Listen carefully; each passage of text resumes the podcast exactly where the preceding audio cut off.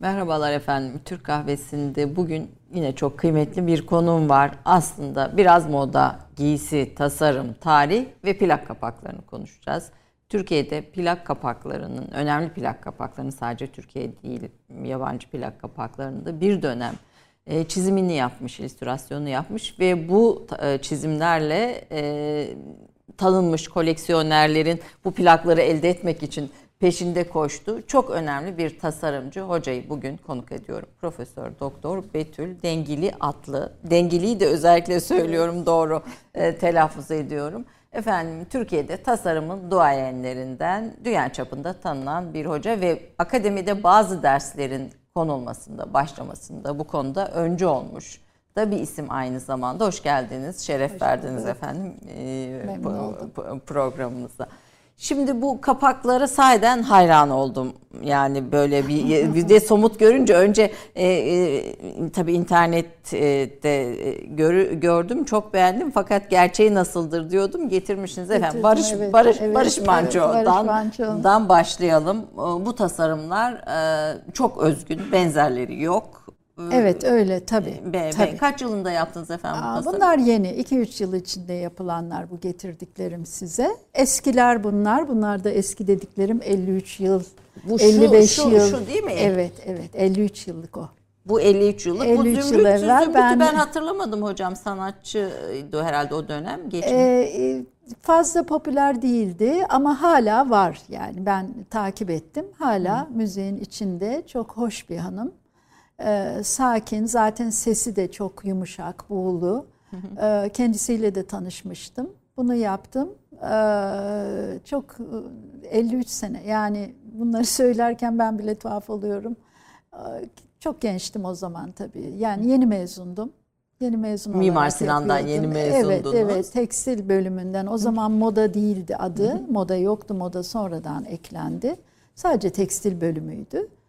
Ee, oradan mezundum ama tekstil olmadığı için ben de illüstrasyonu çok sevdiğim için illüstrasyon peşindeydim devamlı. Yani ona çağırıyorlardı beni sen. Gel illüstrasyon, ansiklopedi resimleri, çocuk kitapları resimleri sırayla e, en sonunda melodi plağı geldim. Bir Ergin Bener sınıf arkadaşım beni çağırdı. E, çok keyifli dönemlerdi. Çünkü Karışmıyordu hiç kimse. Hiç kimse şöyle bir şey yap demiyordu bana. Ben ne yaparsam. Hı hı. E, o bir tasarımcı için büyük bir şey tabii çok önemli.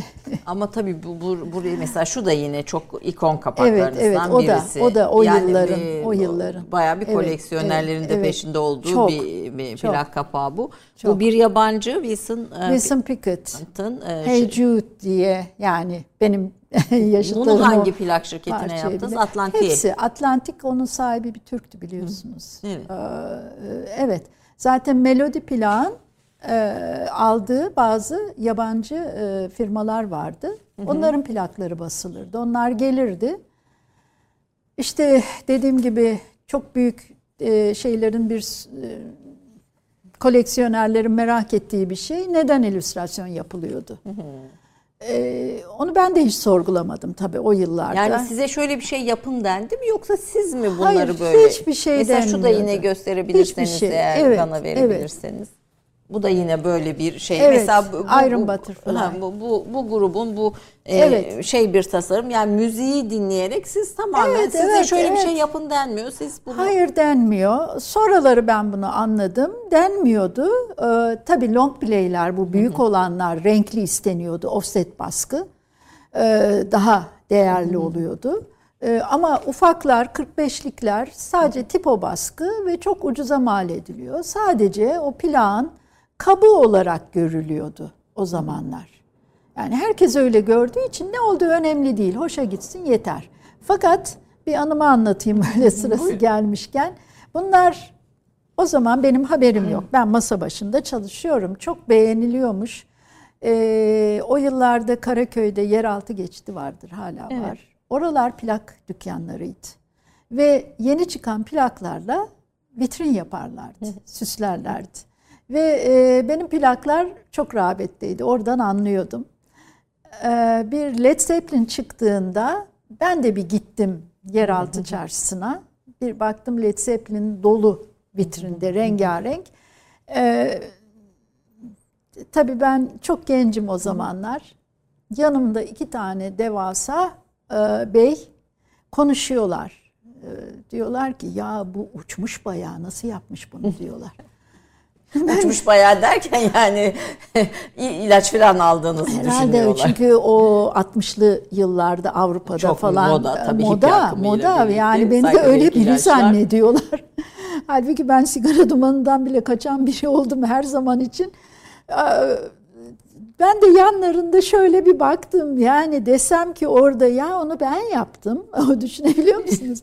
İnanmayacaklar. Şöyle bir yukarıdan bakacaklar hemen sonra boş ver ya diyecekler işte konuşuyor. Çekip gidecekler. Yani öyle anılarım da çok. Hiç beklemedikleri bir şeydi. Yabancıların e, yani yabancılara da çalıştınız bildiğim kadarıyla. Şimdi bunların hepsi zaten yabancılardan gelen plakların Türkiye'de Türkiye'deki basımları. Onların tepkisi nasıl oldu Ee, yani bu? Ha, o zamanlar ben fazla bir şey duymadım. Ya bana söylemediler.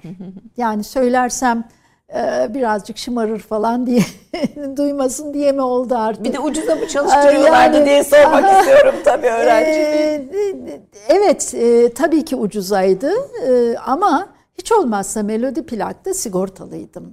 Ben sigortalı olmaktan bile haberimiz yoktu o zamanlar. Yani ben Cağaloğlu'na giderdim gel Betül çiz derlerdi çizerim. E, ondan sonra ne para verirler bir şey. Nasıl esinleniyorsunuz hocam? Mesela işte şu müthiş bir şey yani hani renk işte Afrikalı bir şey tema renk vesaire. Yani nasıl bir bu fikir bu şeyler nasıl çıkıyordu ortaya yeri? Şimdi Yani esin kaynaklarınız nelerdi? Ee, şimdi esin kaynaklarım e, ben e, biz o zaman dediğim gibi internet yok hiçbir şey yok televizyon yok Türkiye'de dergi mecmua yok hiçbir şey yok ama ben kütüphaneye çok giderdim kütüphaneye de grafik konusunda Grafis, Gebrauchs Grafis diye dergiler geç de olsa gelirdi. Hep onlara bakardım. Her şeye bakardım. Mesela antika konusunda bir dergi gelmiş. Onlara da bakardım. Oralardan bir e, birikim oluyor herhalde ki e, bu Hey Jude'u duyduğum zaman benim gözümün önüne böyle bir sahne geliyor. Hala öyle. Hala öyle. Yani, bir, bir sahne gözümün önünde bir, canlanıyor. bir eseri, bir müzik eserini dinlediğinizde size bir görüntü, bir Evet görsel geliyor, geliyor. Geliyor ve başlıyorum ben onu karalamaya. Tabii bizim e, bunlarda kompozisyon çok önemli. Kompozisyon diye bir şey var. Yani e, biz bunları derslerde öğretiyoruz. Yataylar, dikeyler, eğriler, renklerin dağılımı. E, onları ben zaten hep e, bilmiyorum almışım, kendi kendime keşfetmişim. Ee, onları da sorun olmuyor. Mesela bu Barış Manço şey diyorlar ki nasıl çiziyorsun? Bunları çizmek benim için hiç sorun değil. şu Barış Manço. Hiç sorun değil. Bunu böyle çiziyorsunuz öyle değil mi çiziyorum. hocam? Şöyle Evet, bu, bu- öyle bu bir çiziyorum. bütünlüğü var işin içinde. Evet, evet. Ee, ama sizin şarkıların size çağrıştırdığı temaları işin içinde. Ee, şimdi Barış Manço'da, Cem Karaca'da öyle bir sorun yok. Çünkü zaten tanıyorum ben onları. Yani bir Barış Manço imajı bende var. Doğa, çocuklar, e, hayata e, güzel bir bakış olduğu için yani biliyorum zaten Cem Karaca'yı da. Cem Karaca kapağı benim en sevdiklerimden. Ee, onu da şöyle alacağım efendim. Evet. Kameraya girdim ama bu da böyle evet. Onu da böyle açacaksınız. Bu da böyle. Bir dakika. Bunlar tabii bunlar yeni çalışmalar herhalde. Bunlar yeni. Yani burada e, Yiğitler oldu adı. E, bunun yapımcısı e, Hasan Metin Bey ile beraber karar verdik Yiğitler ismine. Yani Yiğitler kelimesinin e, verdiği imaj benim için bu. Hatta kendisini bile Yiğitler diye bağırırken gibi tahayyül ettim. Büyük bir şey. Bi- bu ne hocam? Bu da yine O Boğa Ferdinand e, Yetkin Dikinciler bu Boğa Ferdinand'ın hikayesini anlatıyor. Can Güçkan da kemanıyla eşlik ediyor. Bu tamamen Haytap yararına yapılmıştır. Ne ben ne e, baskısını yapan Tuğba Hanım matbaasında hepsi Haytap için yapılmıştır. bunların tabii baskısı çok az da- sayıda basılıyor Şu- bunlar. şunun hepsi. için söylüyordunuz bir gösteri e, şu özel bir şey tasarım Ee, Evet, herhalde bunun içi. Anadolu ezgileri e, Mustafa Özkent Bey'in e, içinde müziği var. E, burada yani adı zaten Anadolu ezgileri olduğu için e, ortada işte Şifaye Medresesi'nin Selçuklulardan kalma çift başlı kartalını Şu koydum. herhalde şu. Fakat baskıda bir e, talihsizlik diyeceğim oldu. Aslında onun altın bayağı parlaması ve kara, kabartma olması gerekiyordu. Kapakta da öyle tamamen altın olması gerekiyordu. Tabii bunu offset baskıda altını renk olarak basınca böyle bir sarı oldu. E, altın olsa çok başka olacaktı tabii. E, sizi dinlerken e, anılarınızda e, e, şeyler de anlatıyorsunuz. Mesela burun çizmediğinizi özellikle. Aa, evet, E, o- ama ama hani baskıda bir orada bulunan birisinin burun O değil. Zümrüt'teydi. Zümrüt'te Zümrüt'te. Evet Zümrüt nerede kaldı? Burada Ah, hocam. Evet o Zümrüt'teydi. Ee, şimdi ben e, Şurada bu buru- burun sizin burununuz çizdiğiniz burun değil. e, benim çizdiğim bu. Yani bakıyorsunuz gözler dikkati çekiyor. En çok gözler dikkati Burun çekiyor. çizmiyorum diyorsunuz. Çok hafif naif Ee, çiziyorum. şöyle o da şuradan geliyor. Ben de çizmiyorum. Ee, Öğrencilerime de fazla çizdirtmiyorum. Neden? Ee, sebebi şu, yani moda çizimlerinde özellikle ben moda çizimleri derslerine de giriyorum. Ee, bakın makyaj yapanlar gözleri öne çıkarırlar, dudakları öne çıkarır. Kimse burnuna makyaj, burnum daha görünsün diye yapmaz. Tam aksi burun gizlenir. Ee, Bir de e, burnu çizen illüstratörün diyeceğim, yani öğrenciler söz konusu değil, e, çok iyi çizmesi lazım. Çünkü anatomik yapısı itibariyle biraz daha karmaşık. Öğrenci bunu çizerken çizimini çirkinleştiriyor. Çizemiyor yani yapamıyor. Gereksiz bir detay oluyor. O yüzden ben aman burundan uzak duralım, burundan uzak duralım. Yani bir moda çiziminde iki tane göz, bir kırmızı şöyle dudak koysanız yetiyor zaten. Ee, Şimdi burada da ben e, öyle yapmaya çalıştım. Burnu öne çıkarmayayım diye. Fakat matbaada e, basan kişi veya işçiler orada demişler ki ya bunun burnu yok. Biz çizelim demişler. Siyah kalemle hem de, Hem de. burun çizdiler. Bir geldi bu şurada o çizgi siyah ortada bir burun. Matbaanın çizdiği bir burun. Bu burun. Ben onu ondan sonra sanırım o hatırlamıyorum ne yaptılar onlar kalktı çünkü e, baskılarda benim çizdiğim var artık o yok. O daha siz O tepki yok, onu- gösterince onu belki kaldırdılar. belki devam. Evet, evet. Ne kadar sürdü hocam plak kapakları tasarım? Aslında sonuçta siz bir giyim tasarımı hocasısınız. Şimdi ben tekstil bölümü mezunuyum akademinin. Tekstil bölümüne girmem de tamamen tesadüf oldu. Bilinçli olma. Ben İstanbul Kız Lisesi'nde okuyordum Cağaloğlu'nda. Bütün hocalarım, sanat tarihi hocam, diğerleri hepsi bu akademiye gidecek, bu akademiye gidecek. Yani ailem üzerinde bile bir baskı kuruldu. O İstanbul Kız Lisesi'nin duvarlarında hep benim yaptığım resimler, yıllıklarında benim yaptığım resimler. Bende de bir şartlanma oldu. Yani aslında benim diğer derslerim de iyiydi. Mesela bir tıp fakültesine girebilirdim. Ee, ama öyle bir şartlanma oldu ki annemi çağırdılar, konuştular akademiye gitsin. Fakat akademide ne var? Akademide benim bildiğim sadece resim var. Öyle zannediyorum ama ressam olmaya da fazla bir niyetim yok. Ben çiziyorum, sadece çiziyorum. Ee, ve artık kader dedik. Babam da sesini çıkarmadı. Gittim akademiye e, rahmetli Melek Hanım. Bir tane sekreteri vardı o zaman akademinin. Melek Mimar Hanım. E, meğerse bölüm seçmem gerekiyormuş. Bölümler varmış. Ben orada gördüm.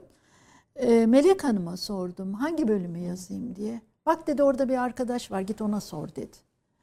O arkadaş da şimdi sanırım şeyde Hawaii'de sonradan Hawaii'ye yerleşti ve Hawaii'de tekstil tasarımcısı oldu. Ee, esmer bir genç o sene mezun olmuş. O sırada notlara bakıyormuş. Ben yanına yaklaştım dedim ki ben hangi bölümü yazsam dedim. Ne, siz biliyor musunuz dedim. Bana dedi ki sen ne çiziyorsun bakayım dedi gene böyle yukarıdan bakar. Ben dedim ki ben elbise modelleri çiziyorum, kadın figürleri çiziyorum dedim. Ha tekstil yaz sen dedi bana. İnanın hiç bilmeden tekstil kelimesini ilk defa duyuyorum. Pişman oldunuz mu peki? Olmadım, şu nedenle olmadım. Şimdi başka bölümlere gitseydim orada beni bir şeyler yapmaya zorlayacaklardı. tekstil bölümünde rahmetli Sabih Gözen hocam ayrıca onu da belirteyim. Zeki Müren'in e, gözlerin içine başka hayal girmesinin söz yazarıdır. Sabih Gözen hocam hiç bana Betül şunu yap demedi. Ve ben kendi kendimi geliştirme imkanı buldum. Mesela ben resme gitseydim muhakkak atölye hocamın tarzında yağlı boya resimler çalışacaktım. Bu sizin özgün işler ortaya çıkartmanıza sebep evet. oldu. Ben şimdi geriye dönüp baktığımda bunu düşünüyorum. Ben tamamen sanat yapılan bir ortamda hiç karışılmadan, hiç şunu bunu yap demeden kendimi buldum. Ee, şimdi, o zaman da akademinin böyle çok önemli hocaları vardır o dönem Evet vardı ama onlar da şimdiki bizim yaptığımız eğitim gibi değildi. Mesela Sabri Berkel benim hocamdı ama Sabri Berkel mesela buraya gelse şöyle bir bakar. Şu iyi, şu iyi der gider. O kadar. Şimdi ben... Siz hocanın ve bilginin peşinde koşuyorsunuz. Koşuyorum, kütüphaneye gidiyorum, sergileri geziyorum. O akademi binasının verdiği o, o güzel atmosferi tadıyorum. E ondan sonra da söyleyeyim şimdi benim için müthiş bir ayrıcalıktı. Ben 35 sene e, Kız Kulesi'ne bakarak oturdum bir yalıda geçti hayatım. E, öyle diyorum. Yani akademi binasının o güzelliği, konumu onun doya doya yaşadım. E, Mimar Sinan'ın o, o güzel mevkisi. Evet, evet, evet, evet. O bambaşka bir şeydi. Yani o havalar düzelir, açarız pencereyi, o deniz havası, sınıflarımız da öyle. E, o benim için yani bilmiyorum Hocam, kaderin verdiği bir ayrıcalıktı. Yani, şimdi özgeçmişinizi kısaca bir arkadaşlar hazırladı onu dinleyeceğiz. E, akademiden mezun olduktan sonra bu çizimler plak kapakları çizimleri evet, bunlar evet. da gene tamamen tez. Kaç tane çizim var böyle? Valla saymadım ama 80 tane falan 80 var. tane var ama hepsi bugün koleksiyonerlerin peşinde evet, olduğu evet, kapaklar evet, bunlar evet, hani evet, ve plak evet. kapakları. E, yani sadece Türkiye'de değil yani yurt dışında ta Japonya'dan e, şeye kadar e, Venezuela'ya kadar aranıyor. Rusya'da çok aranıyor. Rusya'da aranıyor tabii, tabii, bu, bu, tabii, bu, bu kapak tabii, çizimleri. Tabii, tabii. Yani bütün dünya koleksiyonerleri arıyor. Yani size de geliyor bunlar tabii herhalde. Size de bir şey geliyor. Yani siz de bunlardan haberdar olduğunuza göre size de ulaşıyorlar bunları Ulaşıyor. bulmak. Ulaşıyor. Şimdi bana doğrudan gelmiyor ama Türkiye'de e, sevgili Fikret Çaylak, e, Ayşe Gül Kılıç gibi e, ve daha sayacağım bir sürü isimler mesela matbaalarda bunları Hı-hı. severek basan Tuğba'cığım ee, onlar o kadar içindeler ki dünyayla da temasları var. O haberleri bana onlar getiriyorlar hep. Bugün de devam Buradan ed- bana gelmiyor. Anladım. Buradan bugün de devam ediyorsunuz plak çizmeye. Evet. Ee, Erkin evet, Koray da yeni galiba evet. değil mi? O, 3-4 senelik. 3-4 senelik evet, yeni bu da evet. böyle Onun bir... içi önemli. O, o içi tamamen Bunda içte. Nemrut'u getiremedim. Nemrut diye bir e, şey var e, grubun. E, vardı bende ama o kadar çok isteyen oluyor ki verdim kalmamış ve aceleden bulamadım. Bunların içinde var mıdır en çok sevdiğiniz? Ya şu anda bir de daha çıkmamış var. Edip Akbayram çıkacak. Ee, Cem Karaca'yı seviyorum. Barış Manço'yu da seviyorum. Yani o an severek yapıyorum ama bir sonraki geldiği zaman ya bu daha iyi oldu falan diyebiliyorum. Yani oluyor, tabii, oluyor peki, öyle şeyler. E, peki bir öyle daha sonra oluyor. bir dört yıl Hamburg Almanya'da okuyorsunuz. Almanya'da okuma branşınız gene tekstil, tekstil tasarım. Tabii, tekstil tabii. tasarım. Ondan sonra da üniversitede akademisyen olarak profesörlük evet, evet, evet, vesaire evet, sürecinde evet. devam ediyorsunuz. Ee, bir özgeçmişiniz hazırsa onu izleyelim. Ondan sonra reklam arası vereceğiz. Daha sonra biraz giysilerin tarihine akademik akademisyen olarak verdiğiniz derse e, biraz dönelim ve biraz modaya, kıyafetlere, tasarıma bakışımızı e, sizin pencerenizden yenileyelim diye düşünüyorum efendim. Önce bir özgeçmişte izleyelim. Betül Dengili Atlı 1945'te İstanbul Haydarpaşa'da doğdu. 1963'te İstanbul Kız Lisesi'nden, 1968'de İstanbul Devlet Güzel Sanatlar Akademisi Tekstil Bölümünden mezun oldu. 1966-1970 döneminde özel sektörde desinatör ve illüstratör olarak çalıştı. Bu dönemde çoğu yabancı 45'likten oluşan ve bugün de koleksiyonerler tarafından büyük ilgi gören 80 plak kapağı tasarladı. 1970-1974 yıllarında Almanya Kassel ve Hamburg akademilerinde devlet bursuyla eğitim aldı. 1974'te asistan olarak akademiye döndü. 1990 yılında Mimar Sinan Güzel Sanatlar Üniversitesi Tekstil bölümünde doçent, 2001 yılında aynı bölümde profesör ünvanını aldı. 2007'de emekli olan Betül Dengili adlı 2007-2013 yılları arasında Beykent Üniversitesi Tekstil ve Moda Tasarımı Bölüm Başkanlığı, 2013-2021 döneminde de Işık Üniversitesi Moda ve Tekstil Tasarımı Bölüm Başkanlığı görevlerinde bulundu. 1976'da Mimar Sinan Güzel Sanatlar Üniversitesi'nde kişisel illüstrasyon sergisini açtı. 1972 yılında Almanya'da yayımlanan Fürsi isimli moda dergisinin Uluslararası Desen Yarışması'nda birincilik, 1976'da Görsel Sanatçılar Derneği Grafik Ödülünü aldı. 30 saniye reklam arası. Birinci sınıf bir kültürün, birinci sınıf bir düşüncenin, birinci sınıf bir duyarlılığın dergisi Cins, hem edebiyat dünyamızın önde gelen isimlerini hem de yeni kalemleri ağırlıyor. Her ay bayilerden ulaşabileceğiniz Cins dergi, dijital dünyaya da yeni bir kapı aralıyor. Sayfalara sığdıramadığımız kıymetli yazılar, merak ettiğiniz yazarlarla cins sohbetler, dergiden ekrana yansıyacak röportajlar ve tabii podcast. Şimdi sizleri cinsi tüm sosyal medya mecralarından ve gezete.com adresi üzerinden takip etmeye davet ediyoruz.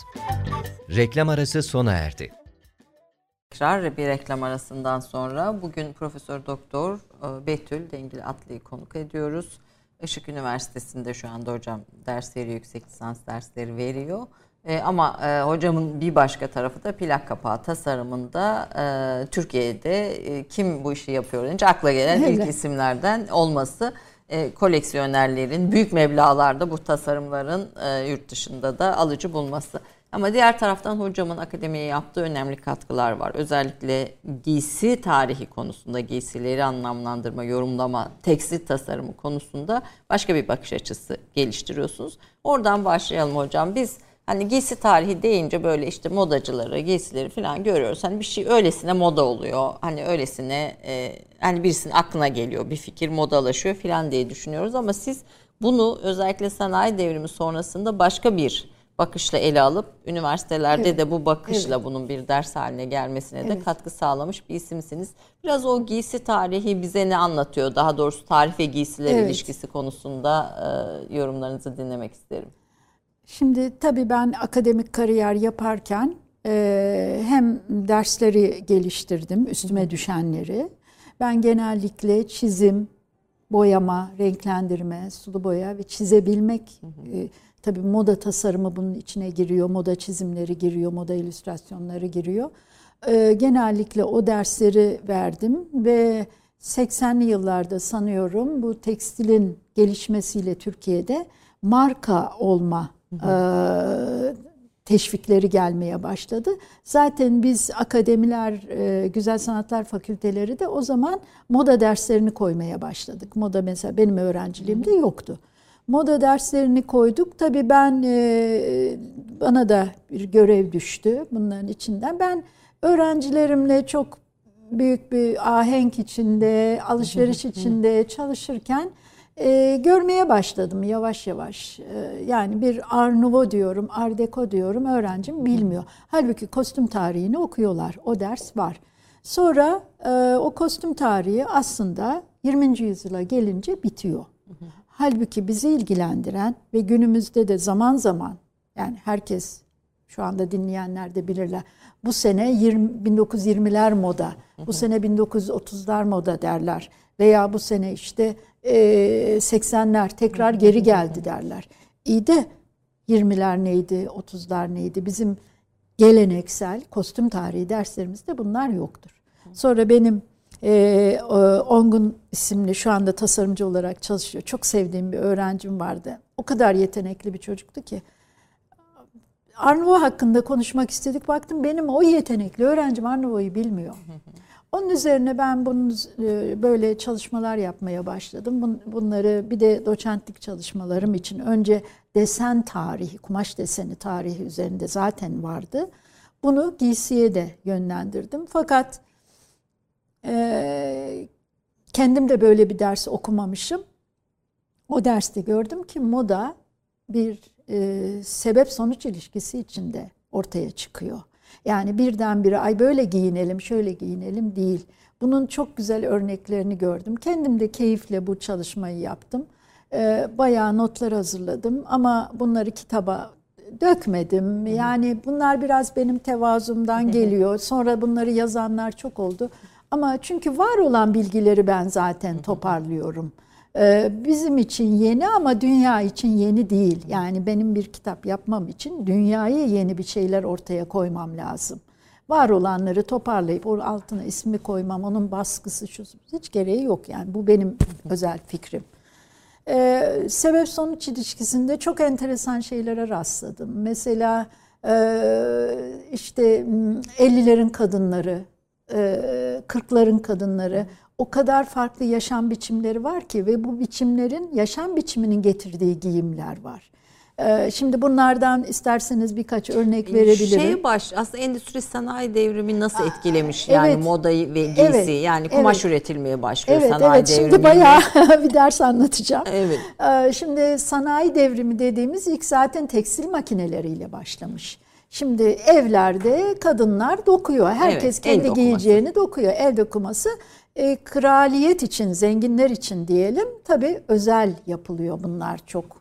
E, ipeklerden, pahalı ipliklerden, nakışlar falan. E, vatandaş için daha mütevazi şeyler. İlk olarak e, dokuma makinesi bulunuyor. Evet dokunuyor. Hızla Aslında dokunuyor. Aslında sanayi devriminin bu, e, başı, başı bu. Bunlar 1700'lerin ortalarından itibaren e, sanırım kralda o zaman İngiltere'de 3. George galiba. Hı hı.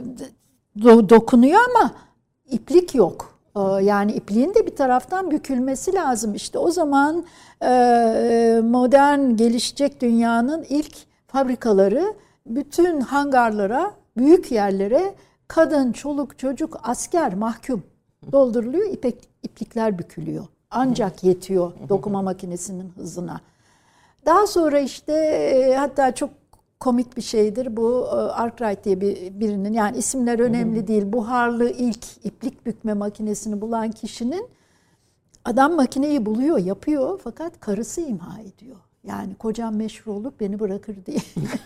Kıskançlık o da evet, evet. Aynen o giriyor ortaya. Bilimsel gelişmenin de evet, önünde bir engel olmuş. E, ve sonunda bulunuyor tabii. Yani e, bir e, şeyin papazındı galiba buluyor. Yani o zaman mühendisler falan yok.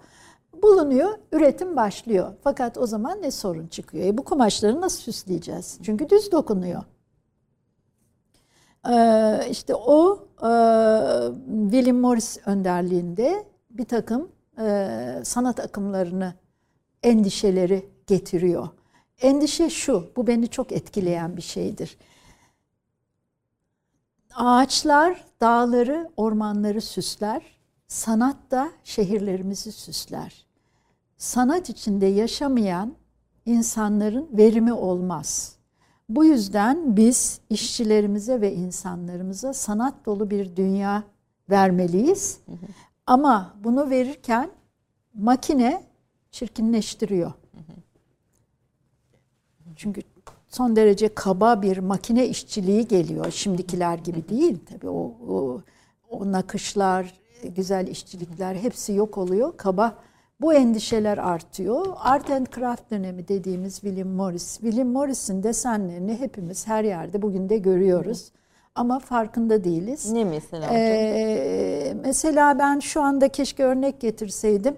Ee, satın aldığımız kupalar var evet. ya o kupaların üstünde bile var William Morris desenleri. Hala var. E, hala kullanılıyor. Adam diyor ki işte desenler böyle yapılmalı. Şöyle yapılmalı. Estetik olmalı. Kendisi goblenler yapıyor. Tabii eskiye dönüşü tavsiye ediyor. Yani makineleşmeye karşı. Ve ilk Her- desen yani bizim bildiğimiz tekstildeki Evet, büyük evet, evet. de- ilk desenler William Morris desenleri. Ee, biz bunları okulda hep anlatıyoruz. Ee, çok e, yani e, eğer halkımız çirkinliğe alışırsa gözü öyle devam ediyor. öyle devam eder. Endişeler bunlar. Bu bir sanat akımı meydana getiriyor. Ondan sonra toplum böyle makineleşmeyle zenginleştikçe o zenginliği gösteren Arnavo dönemi geliyor. Arnavo dönemi kadının en süslü olduğu dönemdir. Çünkü artık kocalar zenginleşmiş. Hele o Edwardian döneminde o şapkalar bu kadar. Ve o şapkaların üzerinde mesela diyelim ki e, eş çok zengin ve gemiler var. Gemiler oluyor şapkanın üzerinde. E, Eşin statüsünü ve işini evet, yansıtan. Evet, evet. O kadar zenginlik. Fakat kadınlar evde çalışmıyorlar. Çünkü ya baba zengin ya koca zengin çalışmıyorlar. Ama derken- yoksul kadınlar için zaten böyle bir kategoride mümkün değil. Yok. Onlar söz konusu değil. Zaten şu anda ismini hatırlayamayacağım bir tasarımcı, çok meşhur bir mimar. E, O zaman tasarımcı yok zaten. Hep mimarlar, şairler, bu endişeleri duyanlar. Mimarın e, sözü budur. E, her şey zenginler için. Çünkü bugün bakın müzelere, müzelerde olan eşyaların hepsini zenginler yaptırmıştır. Yani fakire ait bir giysi bulamazsınız. Fakire ait bir eşya bulamazsınız. Yoktur. Ee, işte buna karşı olanlar var. Yani Sa- çok evet, uzun bir tartışma, uzun, uzun. bir sanat Evet, tarihi evet, açısından yani bir ben tartışma şeye sürüyor. gelmek istiyorum. Onlar daha Sanayi net anlatıyor. Kadının çalışmasıyla birlikte. Esas kadın savaşta çalışmaya başlıyor. Birinci Dünya Savaşı'nda. Birinci Dünya Savaşı'ndan evvel işte o Victoria döneminden kalma incecik beller, krinolin etekler falan hepsi bakın 1920'lerde Bitiyor. savaş sonrası bitiyor. Çünkü savaşta kocalar ölüyor, babalar ölüyor, oğullar ölüyor ve kadınlar ortada kalıyorlar. Çok büyük acılar yaşanıyor, hastalıklar ve e, eş bulma için vamp kadın tipleri ortaya çıkıyor. İlk öyle mi o? Evet. Evet. Ve artık kadın fabrikada kocası yerine ve saç o zaman kesiliyor işte şu 1920 modası dediğimiz kesik saçlar ve klok dediğimiz o klok şapkalar bakın böyle. Bizim eski fotoğraflarda Evet, bunu evet. görürüz. Ee, şimdi o şapkaların esas amacı kadının başı dik durmasıdır. Çünkü buraya kadar şapkayı çekerseniz ve bir de başınızı eğerseniz Hiçbir şey yolunuzu göremezsiniz. göremezsiniz. O şapkayı giydiğiniz zaman böyle duracaksınız görebilmek için. Öyle denir. Yani e, sonra Tasarım felsefesi olarak belki. Evet. Evet ve kadın artık fabrika işçisi olduğu için erkeklerle bir arada çalıştığı için kendisini feminen gösteren bütün hatlarını saklamak zorundadır. Ve o nedenle göğüsler bastırılır, bel yok edilir, kalça yok edilir ve 1920'lerin o, O torba modeli çıkar ortaya. Ve tabii o etekler ayaklarına dolanmasın diye etek boyu kısalır. Etek boyu kısalınca ayakkabı ve çorap öne çıkar.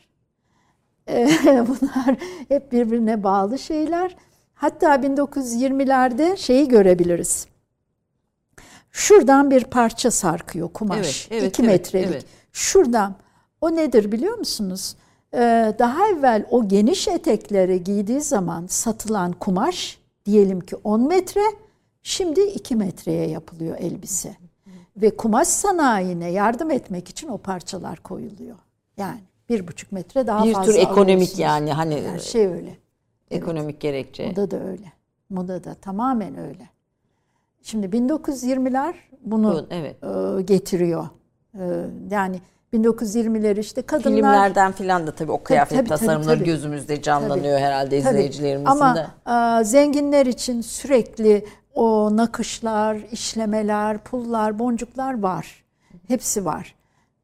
Bu savaş sonrası kadın çalışmaya devam ediyor fakat 30'lar geldiğinde artık çalışmanın yanında spor da yapıyor, araba da kullanıyor, seyahat de ediyor. Deniz modası başlıyor. Deniz modası başlıyor. Denize girmeye başlıyor. Denize girince yanık ten başlıyor. Yanık ten daha evvel köylü işi, tarlada çalışanın işidir. Asil beyaz olur düşüncesi e, Yok oluyor. Yok oluyor. Yanık ten. E, yanık teni de göstermek lazım. Nasıl göstereceksiniz? Sırtı açık elbiseler moda oluyor. Hatta kolyeler arkaya Yapılıyor. Öne değil yani arka. arkaya sırt yanık ten gösteriliyor. Bir de o dönemin e, çok önemli bir ismi Vione bir Fransız tasarımcı. Vione ilk verev kesimi buluyor. İlk defa uygulamaya başlıyor. O hanımın tasarımları o kadar değerli ki şimdi Victoria Albert Müzesi'nde çözülemiyor. Nasıl dikilmiş bu? Çözebilmeleri için, kalıbını çıkarabilmeleri için onu sökmeleri sökmeli. lazım Onu- ki o da olmuyor, olmuyor, tabii müzede. Müzede e, Vione'nin verev kumaşla yaptığı elbiselerle verev kumaş bilirsiniz vücuda oturur Evet. sarar. Sarılan ilk defa kadının silüeti ortaya çıkıyor. Verev kesimli. Verev elbise böyle geliyor ve aşağıda volanlar yapıyor. O klok şapkalar tabi birazcık savaştan uzaklaşıldığı için artık alışıldı çalışmaya. Küçük yan şapkalara Şapkalara dönüyor. dönüşüyor. Ve e, arkasından maalesef İkinci Dünya Savaşı. E, Fakat bu arada sizin de notlarınız vesaireyle ilgili de okurken, moda tarihini de okurken mesela Weimar Cumhuriyeti diye orada kurulan Almanya'da Evet. bir şey vardır. Bir Evet, cumhuriyet evet. yani Hitler e, öncesinde, Nazi Partisi öncesinde ve hatta Hitler onu yol açtı söylenir ve siyaset felsefesinde önemli bir dönemdir, liberal bir dönem. Mesela Weimar Cumhuriyeti yani Weimar modası diye bir şey oluşuyor. Yani hani aslında siyaset felsefesi, toplumların değişimi modayı o kadar dire- mesela hiç de, E, bildiğimiz tabii tabii bir tamamen detay değil. siyasetle ve yaşam biçimiyle ilgili moda. Moda böyle e, işte ben öğrencilere de hep onu söylerim. Bir öğrenci gelir çizer. Hocam çok güzel oldu. Annem çok beğendi. Hayır o önemli değildir modada. Modada bir tasarımcı toplumunu gözlemlemeli. Toplum ne istiyor? İhtiyacı ne? Onu çok iyi bilmeli ve ona göre tasarlamalı. Yoksa ben güzel bir elbise yaptım. İstediğin kadar yap vitrinde. Zaten öyle büyük bir laf vardır. Satılmıyorsa tasarım değildir. Satış önemlidir. Bu her zaman böyle olmuştur. Çünkü toplumun ihtiyaçlarına cevap Evet, vermesi gerekir. ihtiyaca cevap vermesi gerekir. İhtiyaç da ne? İşte dediğim gibi arkasından İkinci Dünya Savaşı geliyor. İkinci Dünya Savaşı'nda e, fabrikalar kapanıyor. İşte ko- korkunç bir savaş Kumaş zaten. o. üretilemiyor, bir sürü bir şey oluyor. Şey yok, o yani boya yok, şey yok, renk yok.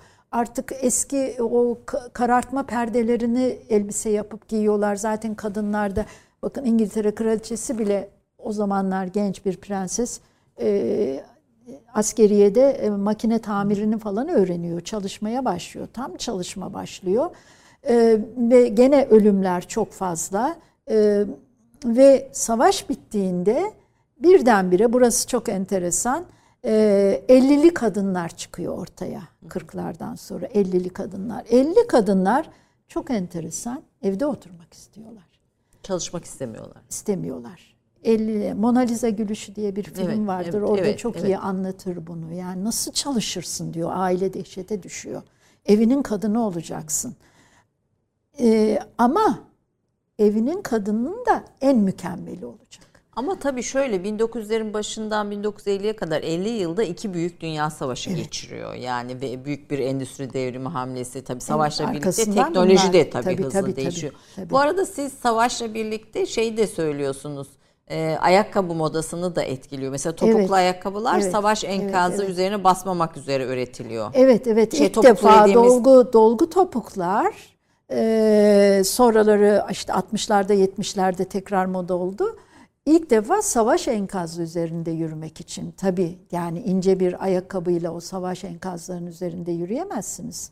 Ondan sonra e, o zaman çorapların arkasında çizgiler var, dikiş var.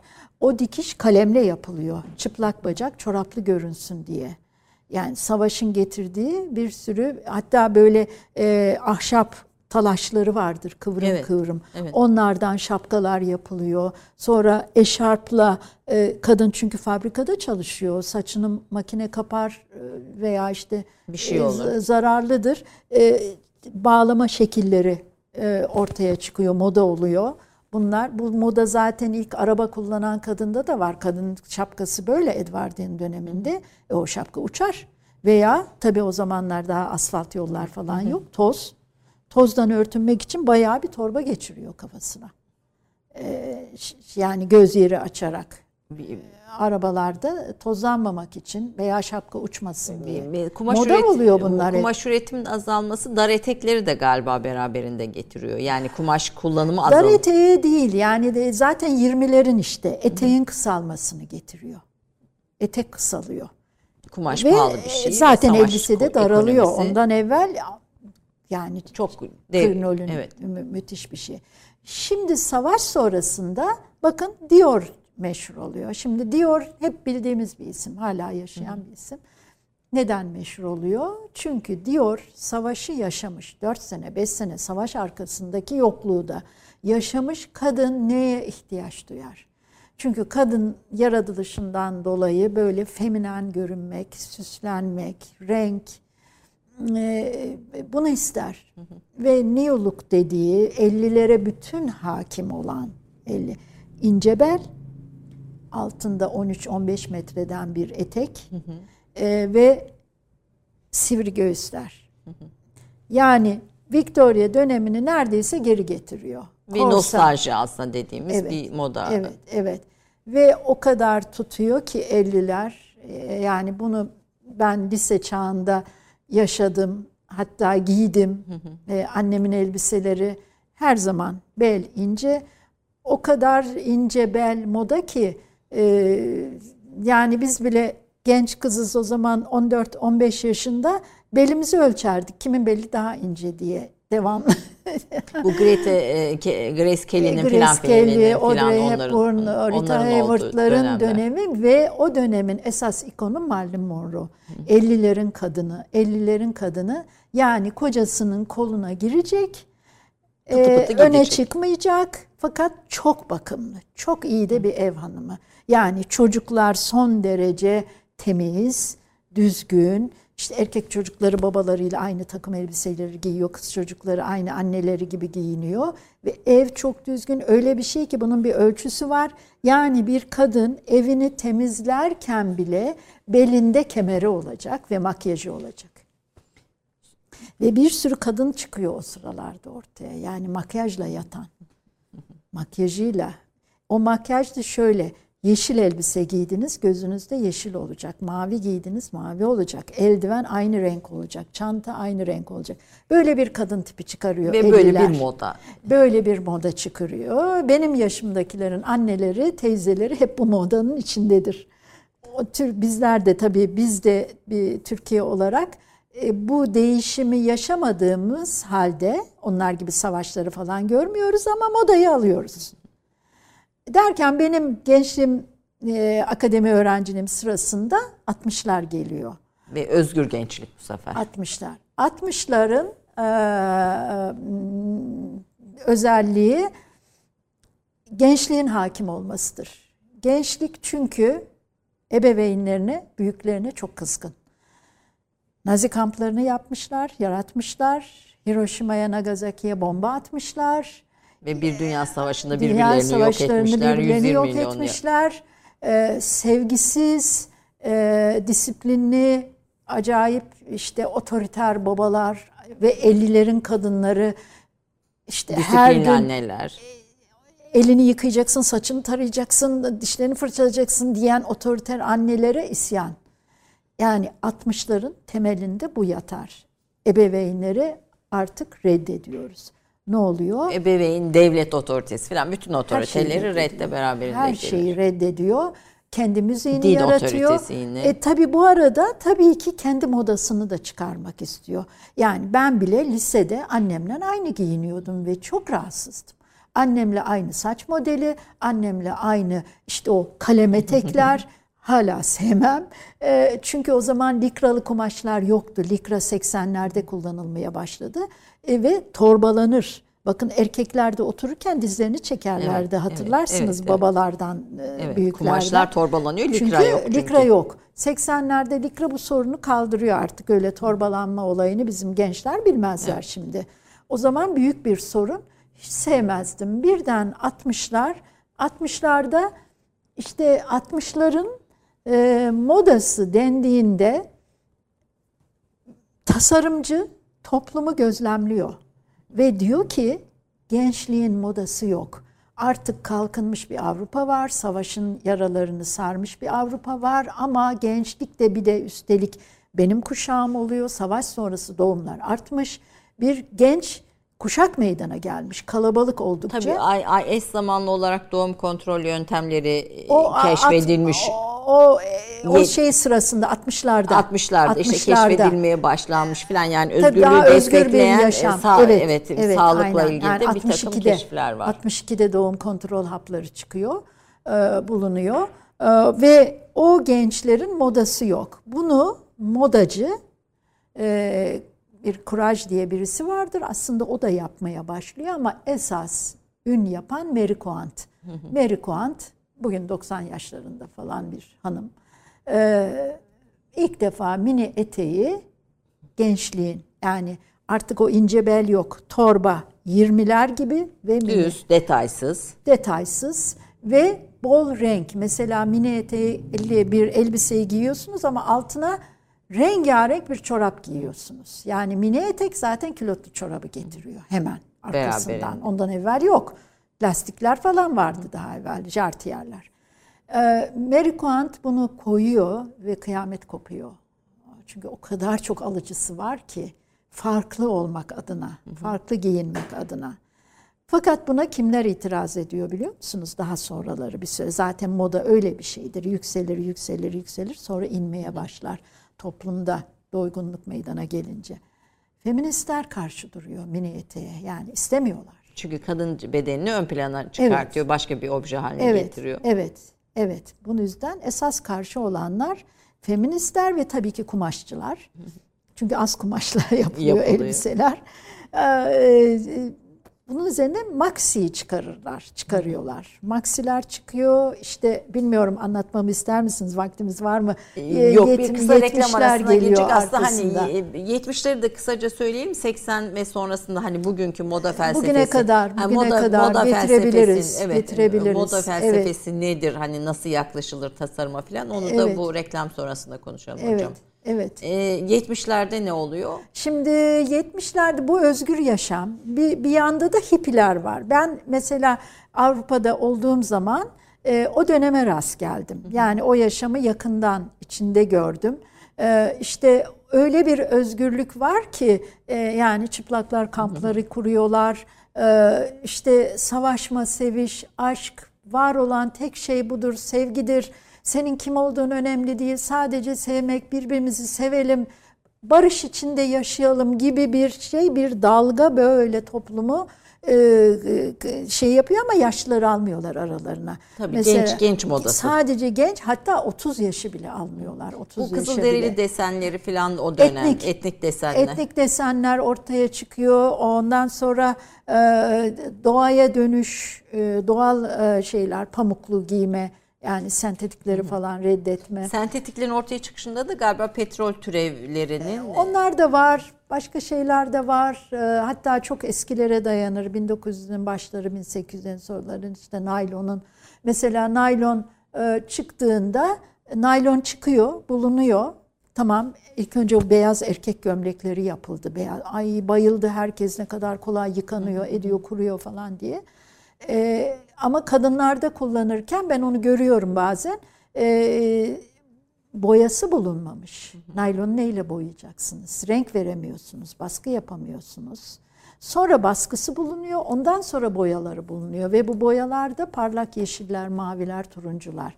O zaman işte bu naylonların renkli renkli giyme modası tabii ondan sonra sağlığa e, iyi olmadığı anlaşılıyor. E, şimdi e, yani sonunda söyleyeceğim şeyden biraz değineyim. E, bu e, yani artık çevre olarak doğal malzemeye ulaşmamız zorlaşıyor. Yani mesela bir pamuğu boyamak müthiş su demek. Su ziyanı demek. Bir pamukluyu boyamak. Yani giydiğimiz o pamukluların kıymetini bilelim. Ee, onlar çevreye bayağı pahalıya mal oluyor. Tabii ki sentetiğe geçmemiz lazım eğer çevreyi düşünüyorsak. Ama o sentetiğin de insan bedenine e, kullanıma uygun olması lazım. Şu anda aklımda kalmadı ama e, bu konularda konuştuğumuz, e, danıştığımız birisi var. E, çok iyi gelişmeler var. Yani Türkiye'de de Tekstil üretimi ve kumaş üretimi yani daha konusunda. az e, mesela kurutma makinesinde daha kısa zamanda kurusun diye bir ayrı çalışma yapılıyor. Elektrikten tasarruf etmek için. Bunun gibi çalışmalar var. Yani şu anda esas olan o. Ya aslında giyim dediğimiz şey, giyim tarihi dediğimiz şey bir tarafı siyasetse bir tarafta dünyadaki bütün Ekonomi, gelişmeler, ekonomi ve ekonomi, şimdi de çevre çok çevre, önemli. çevre sorunları Çevre. hepsiyle bağlantılı şeyler. Hocam bir reklam arası verelim. Efendim gördüğünüz gibi ilgiyle dinliyorum ve ve gerçekten tarihe başka bir pencereden e, bakmış da oluyoruz böylece. Kısa bir reklam arasından sonra Türkiye'deki tasarım, tasarım imkanları, tasarımcılık konularında da hocamla konuşacağız. 30 saniye reklam arası. Türkiye'nin tek haftalık haber dergisi Gerçek Hayat, gündemi yakından takip ettiği dosya ve röportajlarıyla her pazartesi okuyucusuyla satış bayilerinin raflarında buluşuyor. Gerçek Hayat artık sayfalardan dijitale taşıyor. Sayfalara sığmayan yazılar, röportajların perde arkası, interaktif içerikler. Gerçek Hayat artık size daha yakın. Tüm içeriklerden ilk haberdar olmak istiyorum diyenler. Gerçek Hayat, GZT'nin sosyal medya hesaplarına davet ediyor. Reklam arası sona erdi. Türk kahvesinde Profesör Doktor Betül Dengli Atlı ile beraberiz. E, plak tasarımlarını konuştuk. Kapak şimdi giysi tarihine geldik. İlgiyle dinliyorum çünkü biz tarih hep olaylar olarak, olay akışları olarak e, izliyoruz veya dinliyoruz. Ama siz başka bir yerde yani kıyafetle birlikte tarih nasıl iç içe geçmiş bize bunu anlatıyorsunuz. Bir de tabii anlatımınıza dikkatimi çeken bir önceki kuşak çok sıkıysa veya farklıysa bir sonraki kuşak Aynen. onun zıttı bir Aynen. akımla Çok güzel ortaya yakaladınız çıkmışsınız. onu. Ee, gerçekten net olarak bunu görüyoruz. Veya o gevşekse bir sonrası daha Evet. e, sıkı ve klasiğe dönmüş mesela. Evet şimdi mesela 80'ler 80'ler kimler? Anne babaları hippi olanlar. Ve 80'lerde yuppie dediğimiz kuşak ortaya çıkıyor. Bu nedir? Para kazanmak isteyen bakın anası babası farklıydı. Ana baba bir karavanla dünyayı gezen, paraya hiç önem vermeyen, e, işte yıkanmasam da olur, saçlarım belimde e, de Daha idealist belki. Ben- e, doğaya uyuşturucu dönük, kullanımı filan dönük. da. Ama onların çocukları paraya yönelik. Yani benim daha çok kazanmam lazım ve bazı meslekler Ev almam lazım e, meslekler öne çıkıyor mesela finansla uğraşmak, maliyeciler, endüstriciler, tasarımcı endüstri tasarımları e, bunlar öne çıkıyor ve bunların zaten şimdi böyle birinin yani ben sabahleyin İstanbul'dayım, akşam Londra'da yemeğimi yiyeceğim diyen bir yaşamı özleyen yupiler deniyor onlara young urban people. Genç şehir insanları olarak. Yani anaları, babaları hippi olanlar e, bunlar oluyor. Böyle bir felsefe getiriyorlar. Kadınla erkekli, kadın ayrımı yok. Hatta bu felsefeyi getirenlerin fit olması lazım. Ne oluyor? 80'lerde aerobik moda oluyor. Spor salonları giriyor devreye. Evet. Yani tamam para kazanacaksın ama çok sağlıklı olacaksın. Vitamin destekleri alacaksın. Hatırlayın. Evet, evet, Vitamin evet. ilk defa tanıştık ve desteklerle spor yapacaksın. Spor yapınca spora özel giysilerin olacak. Ne olacak? Tozluklar, saç bantları, Taytlar, evet. likra var artık. Ve bunlarda parlak renkler. Ee, işte eşofmanları hatırlayın. Şeker renklerinde eşofmanlar, yaşlı hanımlar falan herkes Evet, giyer. evet, evet. Herkeste bir eşofman modası. İşte bu sporun getirdiği, bu zihniyetin getirdiği ve o dönemin e, kadın tipi e, neydi? Bridget, Bridget, Bridget Nielsen. Bridget Nielsen. Rocky'nin karısı. Evet. Şimdi o kadın nasıl birisi? Muazzam bir boy yapılı. Kaslı. Kaslı. O sıralarda son derece materyal bir dünya isteniyor. Ve o dönemin ikonu Madonna'nın şarkısı I'm a Material Girl. Ve materyal bir çevrede yaşıyorum. Ben materyal bir kızım diyor şarkısı. meşhur. Madonna'nın Evet, meşhur evet, olması. evet. Ve Madonna da zaten kas yapan bir Kas kadın. yapan bir kadın. evet. Kas yapan. 80'lerde bunlar bakın anne babalar hippi. Çocuklar gayet disiplinli. Bu sefer vücut para kazanmak para kazanmak istiyor. para kazanmak istiyor. Ve Türkiye'de de ben hatırlıyorum yani üniversitede olduğum için böyle işletme, finans yani işletme bölümlerinden falan haberimiz yoktu. 80'lerde haberimiz oldu. Tabii ben 80'lerde girdim üniversiteye. 80'lerde İşletme bölümü oldu. İstanbul Teknik Üniversitesi'nde ve İstanbul Üniversitesi'nde evet, ondan vardı. sonra yavaş mesela yavaş, evet. Boğaziçi'nde endüstri mühendisliği bölümü Sonra kuruldu daha sonra. işte sonradan bu- bunlar işte hep 80'lerin ve 80'ler bir de şunu getirdi. Eğer ben e, sabah İstanbul'da akşam Londra'da oluyorsam marka giymeliyim. E, marka ya markamı da göstermeliyim yani. Ama onun öncesinde gene Chanel'ler diyorlar filan hani onlar Bakın kocaman etiketler şuralarda. ha, evet 80'lerde etiketler. Ensede etiket gösteriyor. Markayı gösteriyor. Aa, yani ben varlıklıyım. Bunu şu kadara aldım. Bu moda oluyor. Ee, sonra 80'lerden sonra ama e, 80'lerde biliyorsunuz e, AIDS çıkıyor. Yani o 60'ların getirdiği özgür yaşam birden son buluyor. Yani artık insanlar birbirinden korkar oluyor hastalık bulaşmasından falan. Ee, yerini 90'lara bırakıyor. 90'lar çok enteresan. Bir Küveyt Savaşı'nı televizyonlardan film izler gibi bir savaşı Ve seyrediyoruz. ilk defa. Şimdi şimdi İlk normal defa- geliyor bunlar belki gençlere izleyenler ama o dönem için ilk defa böyle bir şey gerçekleşmiş. İşte oldu. Türkiye için ilk defa renkli televizyonumuz geldi. Ee, Star TV'ydi. O da galiba yurt dışından mı yapıyordu ilk? İlk yayınlar öyle ama sonra yayınlar buradan öyle bir başladılar. şeydi. Uydular Ondan sonra falan. TRT'den sonra özel kanallarla tanışmaya başladık ve bilgisayarla tanışmaya başladık. E-mail ile tanışmaya başladık. E-mailler, telefonlar derken çıktı. 90'lar e, biraz e, insan ekonomileri zorladı. İşte petrol savaşları, şeyleri e, maliyetler e, daha ekonomik ve daha basic giysilere yöneldi insanlar 90'larda. Basic dediğim de şu, hatırladıklarımı söylüyorum. Ben de öyle giyinirdim, eşim de öyle giyinirdi. Bir pantolon, üstüne bir tişört, tişörtün üstüne bir gömlek. Evet. İşte o oduncu gömlekleri falan çıktı o zamanlar. O kadar. Birazcık kontrastları gördük. Ben öğrencilerimde görüyordum. Mesela bir e, öğrencim şifon bir elbise giymiş, çiçekli, çok güzel. Altında asker postalı. Kontrastları kullanmak. Yani bu kadar. O fazla 80'ler gibi daha evvelki 60'lar gibi değişim yok artık. Dijital bir dünyaya yöneliyoruz 90'larda.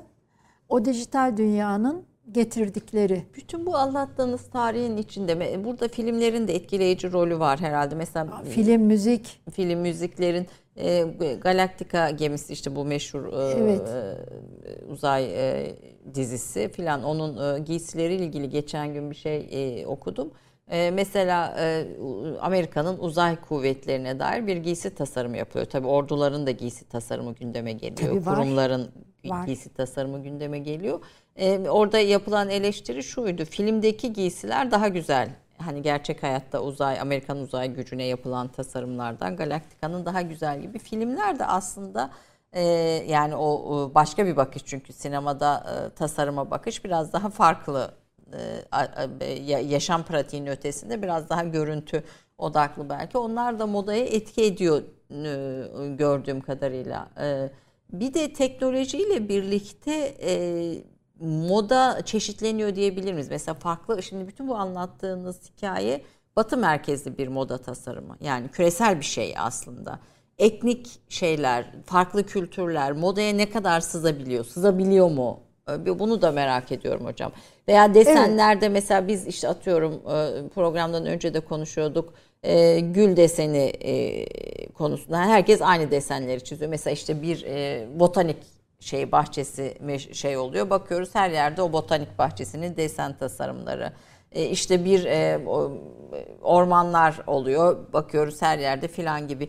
bize ait özgün desenleri de sızdırabiliyor muyuz modaya bir şekilde veya Evet. biz böyle bir moda oluşturabiliyor Evet, muyuz? Yani evet. Bu bizim için geçerli Afrika için de veya başka Pakistan için de. yani Evet. dünyanın böyle kültüre damga vuracak ülkeleri için de geçerli. Ee, Şimdi tabii ki oluyor, tabii ki var. Ee, Bir ara e, döşemeliklerde Osmanlı desenleri çok modaydı. Ee, Şimdi artık globalleşen dünyada yani hepimiz aynı olmaya başladık. Ee, Yani ben Türkiye'de buysam benim aynı benzerim sizin benzeriniz Singapur'da da var. Evet. Güney Amerika'da da var. Aynı kotları giyiyoruz. Aynı, Aynı mağazalardan alışveriş giyiyoruz. ediyoruz zaten. Aynı mağazalardan. Şimdi burada moda diye bir şey var. Eğer Türk motifi modaysa, Türk motifi birden geldi ve moda olduysa bütün dünya onu yapar, kullanır. Eğer değilse ne yaparsanız yapın satmaz. Derken Türk modası inişe geçer çünkü artık almışlar almışlar giymişler doymuşlar. Moda böyle bir şey. Sürekli yeniden üretmeniz Sürekli gerekiyor. yeniden. Yani hiçbir toplum sadece biz değil. Yani geleneksel giysilerimiz ayrıdır. Yani bizim akademideki Güzel Sanatlar Fakültesi tekstil bölümü vardır. Bir de geleneksel bölümü vardır. Geleneksel bölümünde, geleneksel el sanatları bölümünde eski Türk kumaşları, desenleri her zaman için ders olarak onlar verilir. Ama biz daha ziyade yani Güzel Sanatlar Fakültesi Tekstil Moda bölümleri günlük, modern, günümüzün modası, üretilen. Yani Zara'da ne satılıyor? Bilmem şey efendim e, X mağazada ne X, X pardon X mağazalarda ne satılıyor? Günlük üretim. Bu günlük üretimde bir şekilde eskiden derlerdi ki bize öyle anlatırlardı. O yurt dışına gidenler gelenler Avrupa'da bir moda konseyi toplanıyor. Hala var. Broşürleri gelir. Bu senenin modası bu. Renkler, Bu desenler. senenin renkleri bu. Bu sene mesela etnik var ama Meksika var. Veya Aztek var. Mesela 80'lerde bir ara Aztek vardı. Evet. O derilerde falan kabartma. Şimdi mesela örgüler falan var tekrar nostalji akımı. gelir ve o onun bazıları toplumda tutar, çok satar. Çok satanın üstüne gider herkes. Aman bu çok satıyor ben de yapayım diye. Bizde birazcık kopyacılık falan da vardır. Yani yanındaki mağaza bir şeyi koyar. Ertesi güne aynısını öbürü de koyar. Hadi mahkemelik olurlar. Bilir kişiler yıllarca sürer. E, çünkü e, kendini riske atmak istemiyor. E, e, üreten kişi satış garantisi istiyor. Satış garantisini de yanda görüyor. Yan dükkanda o çok iyi satıyorsa ha, tamam garanti oluyor. Ee, şimdi biz e, üniversitede bilirkişilik falan da yapardık bu konularda da ben bunların çok e, taklit edilenler yani bazen o kadar basit küçücük bir bildiğimiz işte bir çiçeğin adam patentini alıyor. O patenti aldıktan sonra vay sen misin benimkinin aynısını yaptın mahkemelik oluyorlar. Bir de işin bu tarafı var.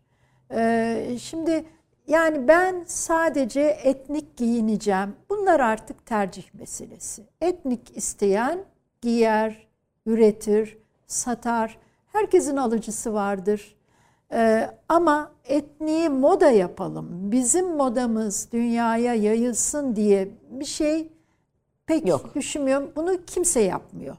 Mesela birdenbire Japon kimonoları giymiyoruz. Veya Rusya'nın kendine özgü o nakışlı giysilerini Ama mesela bir falan Japon giymiyoruz. modacı işte Miyake gibi diyelim bir Japon modacı Evet. çıkıyor o dünyaya kendi kültürünü taşıyor. Mesela bizim var mı böyle Türk Türk modasını dünyaya taşıyan? Aa, var tabii ki var. Ama çok fazla değil. Bir kendi desenlerimizi yapabiliyor muyuz? Kendi desenlerimizi e, yansıtabiliyor muyuz? E, şimdi bunlar akım halinde yok. Ama kişisel olabiliyor. Yani ben gidip yurt dışında bir butik açsam, üretime başlasam ki öyleleri var ve bunda Türk motifleri kullansam, lalelerle yapsam falan muhakkak alıcısı var. Yani özellikle Amerika'da falan yani her yere açık, herkese açık. Yaparsanız, alıcısı da bulursanız mesela benim e, bir e, e, evlendiler iki öğrencim gidip Amerika'ya yerleştiler. E, şimdi kendi markalarıyla e, ve Türk motifleriyle eşarplar üretiyorlar. Şal şeklinde kullanılan, başa kullanılan, e, etek şeklinde bağlanan büyük büyük büyük boyutlarda e, üretiyorlar. Çantalar üretiyorlar onların üzerinde. Hatta kendi isimleri de öyle. E, Türkiye'yi tüm tüm bunların olabiliyor, yani- oluyor, Yani tüm oluyor. bunların başı tasarım aslında masa başında ve siz de bunu öğretiyorsunuz öğrencilerinize.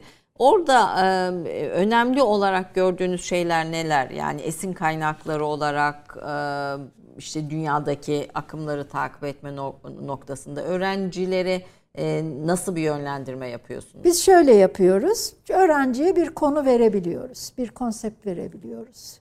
O konumuz diyelim ki işte 1920'lerden esinlenerek bize e, giysiler tasarla. Ben derslerimde giysi tasarlamaktan çok kumaş tasarlamaya önem veriyorum. Çünkü giysi tasarlayayım basic kalıplar artık çok yaygın. Günümüzde moda birazcık kumaşa bağlı. Yani farklı biçimler, farklı bir yaka buldum, farklı bir kol kesimi buldum biraz azaldı. Artık imkanı da yok. Yok yani, yani üretim- belli artık evet. o kadar çok yapıldı ki. Ee, şimdi kumaş üretmek çok önemli. Yani o kumaşın da zaten kumaş yarışmaları çok fazla. Deri deriden kumaş ya- yarışmaları, deri desenleme yarışmaları çok fazla. Ee, ben moda tasarımı derslerince önce kumaş ürettiriyorum. Sonra o kumaşa uygun giysi tasarımı istiyorum. Sen kumaşını ürettin. Peki şimdi bu kumaşla hangi elbiseyi yapabilirsin? Bu çok önemli. Yani o sadece elbise çizmek değil. Hangi kumaşa Hangi elbise, bunu? evet. Hangi elbise? Hangi yaş grubu? Hangi kesim? Bunların hepsi çok önemli. Ve eleştirilerimizi de hep bu yönde veriyoruz. Ee, ay keşke e, bilemedim örnekler getirseydim kumaş tasarımları. Harika tekstil sanatı çıkıyor kumaş yaparken. E, üniversitelerimizde bu sahadaki verilen eğitimler yeterli mi? Nasıl takviye edilmesi gerekir özellikle bu konuda? Hani bir Türk ismi de çıkartmak noktasında hem tasarımda Evet, hem evet. kumaşta. E, nasıl takviye edilmeli? Yani e, mesela bir e, şimdi sadece mesele çizim değil. Sizin Değil, anlatımınızdan değil, anladım. değil, bir değil. dünya belgesi istiyor. Evet.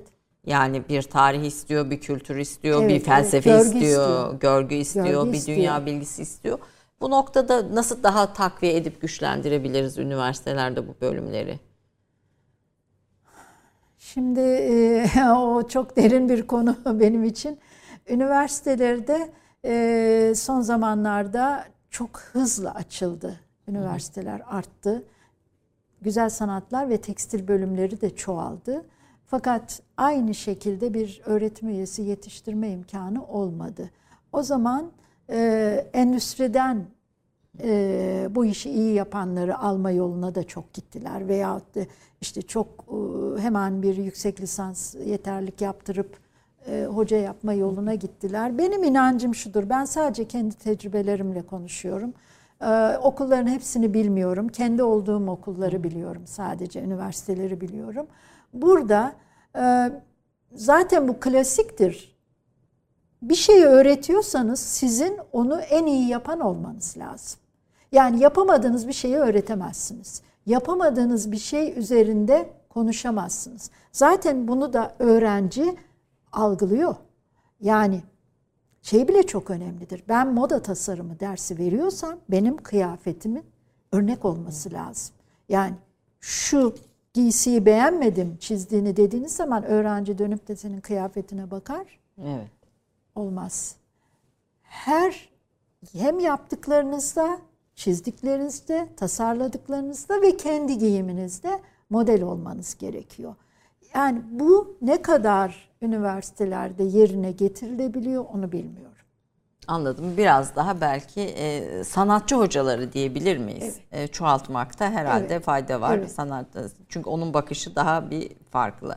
Evet ve öğrenci bu konularda çok hassas. Hocasının yaptıklarına bakıyor. Eğer siz berbat bir sergi açtıysanız ondan sonra hocayla hiçbir saygı kalmıyor.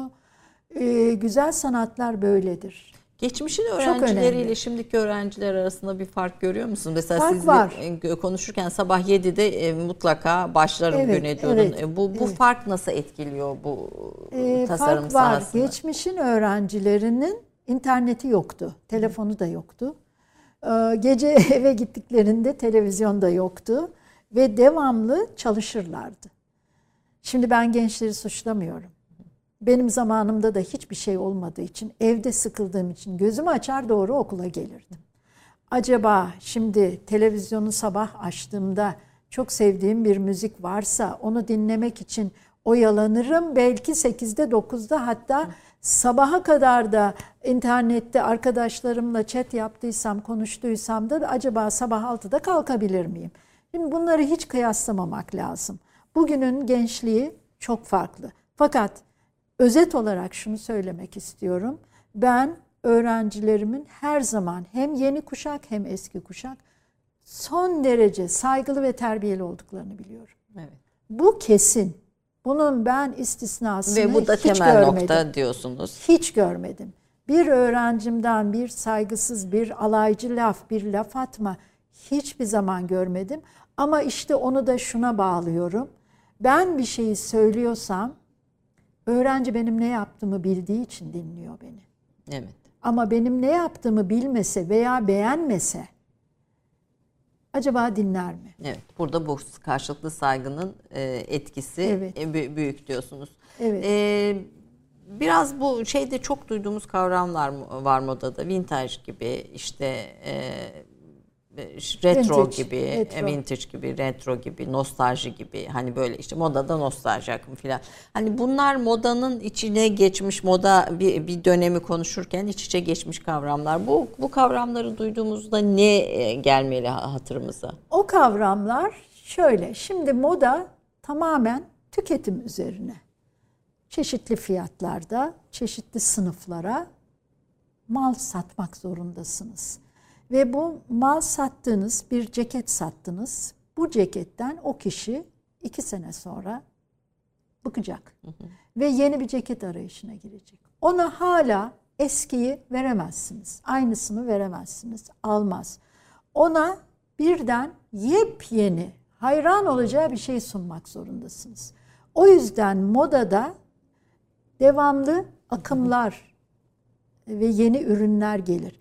Ve bu ürünlere bir konu lazım. Bu ürün ne olmalı? İşte ne olmalı? Vintage denir, retro denir. denir. Mesela 80'leri geri getirdik. Ama 80'ler geri gelirken 80'lerin aynısı gelmez. Günümüze uygun maliyet Yorumlar. olarak, kumaş olarak e, insanların istekleri üzerine yorumları gelir. Ve sürekli 80'leri de alırım. Seneye moda değişir. 20'ler gelir. Artık 80'lerin modası geçmiştir. Ben onu kullanmam. 20'lere ait bir şeyler isterim. Veya işte hep siyah tayt giyiyorum. Bu sene renkli taytlar var. O siyahlar artık gözüme güzel görünmez. Ya bu- Renkleri bu- alırım. aslında bu- Hepsi tüketimdir bunlar. Hepsi tüketim ve hepsi de aslında kapitalizmin çarklarının Evet, içinde evet. yani bir şey, Evet öyledir. bir araç. Öyledir yani ama bu. gençler ve insanlar seviyor bunu. Siz ne kadar uzun süre giyiyorsunuz bir giysinizi hocam? Şimdi şimdi ben bir kere genç yaşlarımda yani her şeyin yakıştığı bir dönemimdeyken ben vitrin beğenmezdim. Ben hiçbir şeyi beğenmezdim. Kendim yapmaya çalışırdım. Ee, tabii kendi zevkime göre bir şeyi bulamazdım. Yapmaya çalışırdım. Tabii yapmaya çalışırken de zaman yokluğundan yarım yamalak yapardım. Ama bir şeyleri kendi zevkime göre mesela annemin e, yaşlı bir komşusu vardı. Bana 1930'lardan e, ipek elbisesini verdi. Ben o 1930'ların siyah ipek elbisesiyle üniversiteye giderdim. Ve onun altına, diyelim ki o siyah elbisenin altına sarı çorap giyerdim. Ben kendime has giyinmeyi severdim. E, halen öylesiniz. Ee, biraz tabii yaş biraz değiştiriyor, daha klasikleştiriyor, daha çılgınlıkları azaltıyor. Ama gençlikte bu oluyor. Ee, şimdi öğrencilerime ben bakıyorum, ee, biraz üzülüyorum. Yani hepsinin saçı aynı bir kere. Bırakıyorlar böyle. Yani biraz bu tüketim çılgınlığına dur deyip kendinize ait bir stil oluşturmak gerekiyor diyorsun. Evet. Ee, ondan sonra hep aynı ceketler, aynı renkler. Yani ben tabii herkesi demiyorum. Güzel sanatlar öğrencisini. Sen e, moda yapacaksın ya biraz renk gelsin sana. Yani bir şey seçerken bir renk seçmeyi bil, desen seçmeyi bil. Hayır, hepsi aynı. Son zamanlarda isimler de aynı zaten.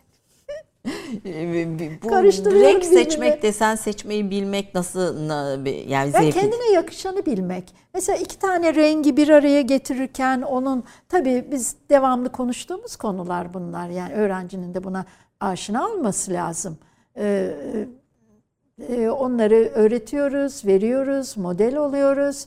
Ama sonuçta bakıyorum hepsi bir siyah pantolon veya kot pantolon. Üstünde de işte gene birbirine benzer şeyler. Benim kuşağım böyle değildi.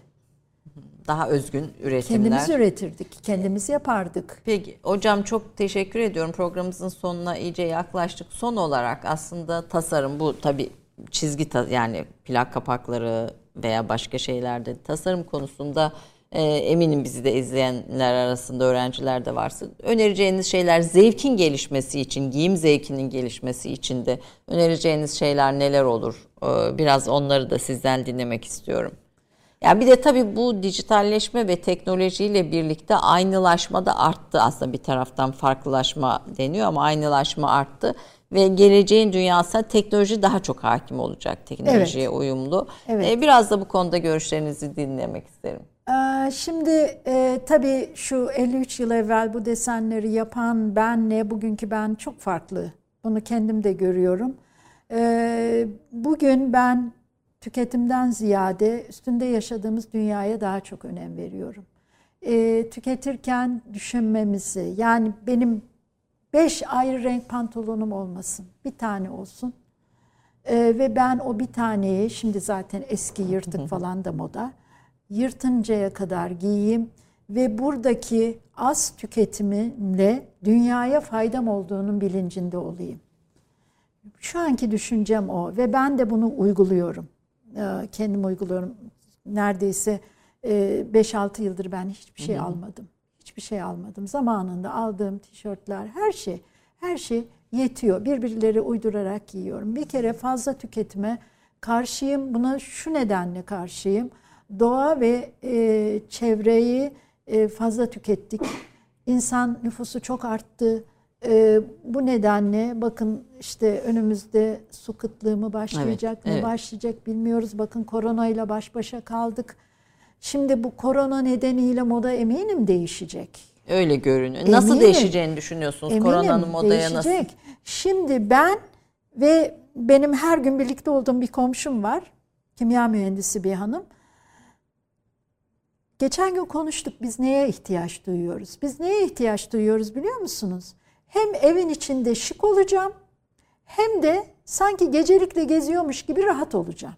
İkisi Biz bir. böyle bir giyime ihtiyaç duyuyoruz artık. Yani ben kapımı açtığım zaman şık görüneceğim ama son derecede rahat olacağım.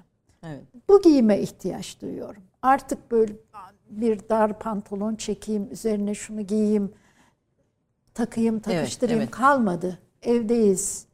Ee, evde olmasak bile bir koşturmaca içindeyiz dışarıda.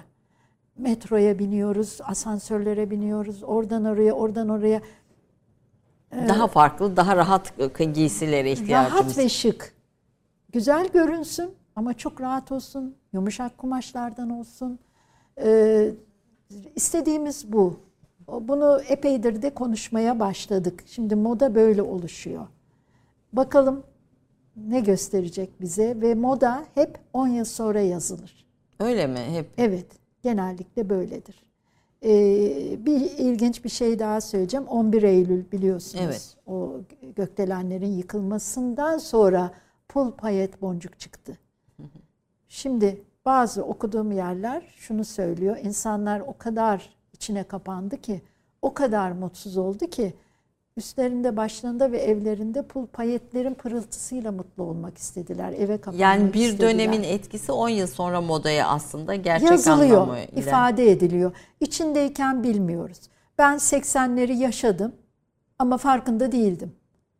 sonra Yazılı. Ee, Yazıldı. çok etkilendiğiniz bir modacı var mıdır hocam sizin? Ee, şimdi ben e, etkilendiğim modacılar demeyeyim de bazı onların çok defileleri yıllık yıllık e, mesela yaz, e, ilkbahar yaz, kış dönemleri bazılarının çıkışları oluyor. Ben onlardan etki ayırmıyorum şu modayı kayıtsız. Ama vardır illaki biz sizin E, seçim- Jean-Paul Gaultier vardır, e, McQueen vardır. Onların son zamanlarda bana e, benim derslerime uygun gördüğüm için sevdim. Yani kendim ben bunları giyerim diye bakmıyorum zaten. Tabii tabii. Öyle yani bakmıyorum. Ama yaptığı yeniliğe bakıyorum. E, tamamen tarihi e, özellikle e, bizim Ayasofya'daki o mozaikler gibi mozaikleri mozaik benzeri kumaş yapmış. Yani kumaşı altın mozaik zannediyorsunuz. Ve o desenleri kullanmış, tarihi kullanmış. Mesela ben o defileyi çok beğendim. Çok çok beğendim ve öğrencilerime de örnek gösterdim. Hiç kup yok, hiçbir şey yok. Düpedüz bir elbise diyelim. Ama müthiş bir tasarım. Müthiş bir renk ve sanki altından heykele çevirmiş onu giyen insanı. Evet. Ee, altın falan şu ara çok var. İşte bu şatafat var. Ama tabii bunu gerçek altında Ama değil. tabii tüketici mesela tüketici Orta Doğu veya Arap dünyasının tüketicileri de etkiliyor bunları herhalde. Yani bir, aslında tesettür modası başka bir başlık hani. O ayrı bir şey. E, ayrı o da var. O da var. Tesettür modası da var. Ee, bakın özü satabilmektir. Evet. Kime ne satıyorsunuz? Bakıyorsunuz şurada son derece uygun bir alıcı var. O ne istiyorsa onu yapayım. Özeti budur. Ama bunu bütün bunu yaparken de bir yaşamdan kaynaklanan, dünyadaki Tabii gelişmelerden istek kaynaklanan. yani o insan benden ne istiyor? Evet talep ama öbür taraftan da Tabii. bir felsefeyi de illaki Tabii, yansıtıyor. tabii, tabii. Peki hocam çok çok teşekkür Ben ediyorum. Valla teşekkür bu, bu ediyorum. kapaklar muhteşem. İstanbul'un 100 e, grafik tasarımcısı ve illüstratörü arasında bu evet o kitapta bana da. bir onur verdi. Ee, çünkü e, İHA Hulusi ile beraber aynı kitapta yer almak Bak, ve- e, çok güzel bir şey. Efendim Türkiye'nin önemli e, grafik tasarımcılarından, tekstil tasarımcılarından bir hoca, bir duayen ismi konuk ettik. Betül Atlı'yı tanımaya, dünyasını anlamaya çalıştık. E, ama bu e, kapaklara da hayran olmamak mümkün değil. Burada bir tekstil tasarımı da var hocanın ödül aldığı. Böyle çok kısaca bunu da göstereyim. Ee, 49 yaşında o. Kaç? iş. 49, 49 yaşında. Evet. Evet efendim. Bugün böyle zevkli, e, her e, bölümde konumuz zevkli ama bugün biraz daha zevkli ve biraz da dokunduğumuz, giydiğimiz şeylere ilişkin e, kavramları, tanımları konuşmaya, anlamaya gayret ettik. E, İzlediğiniz için çok teşekkür ediyorum. Haftaya görüşmek üzere. Hoşçakalın.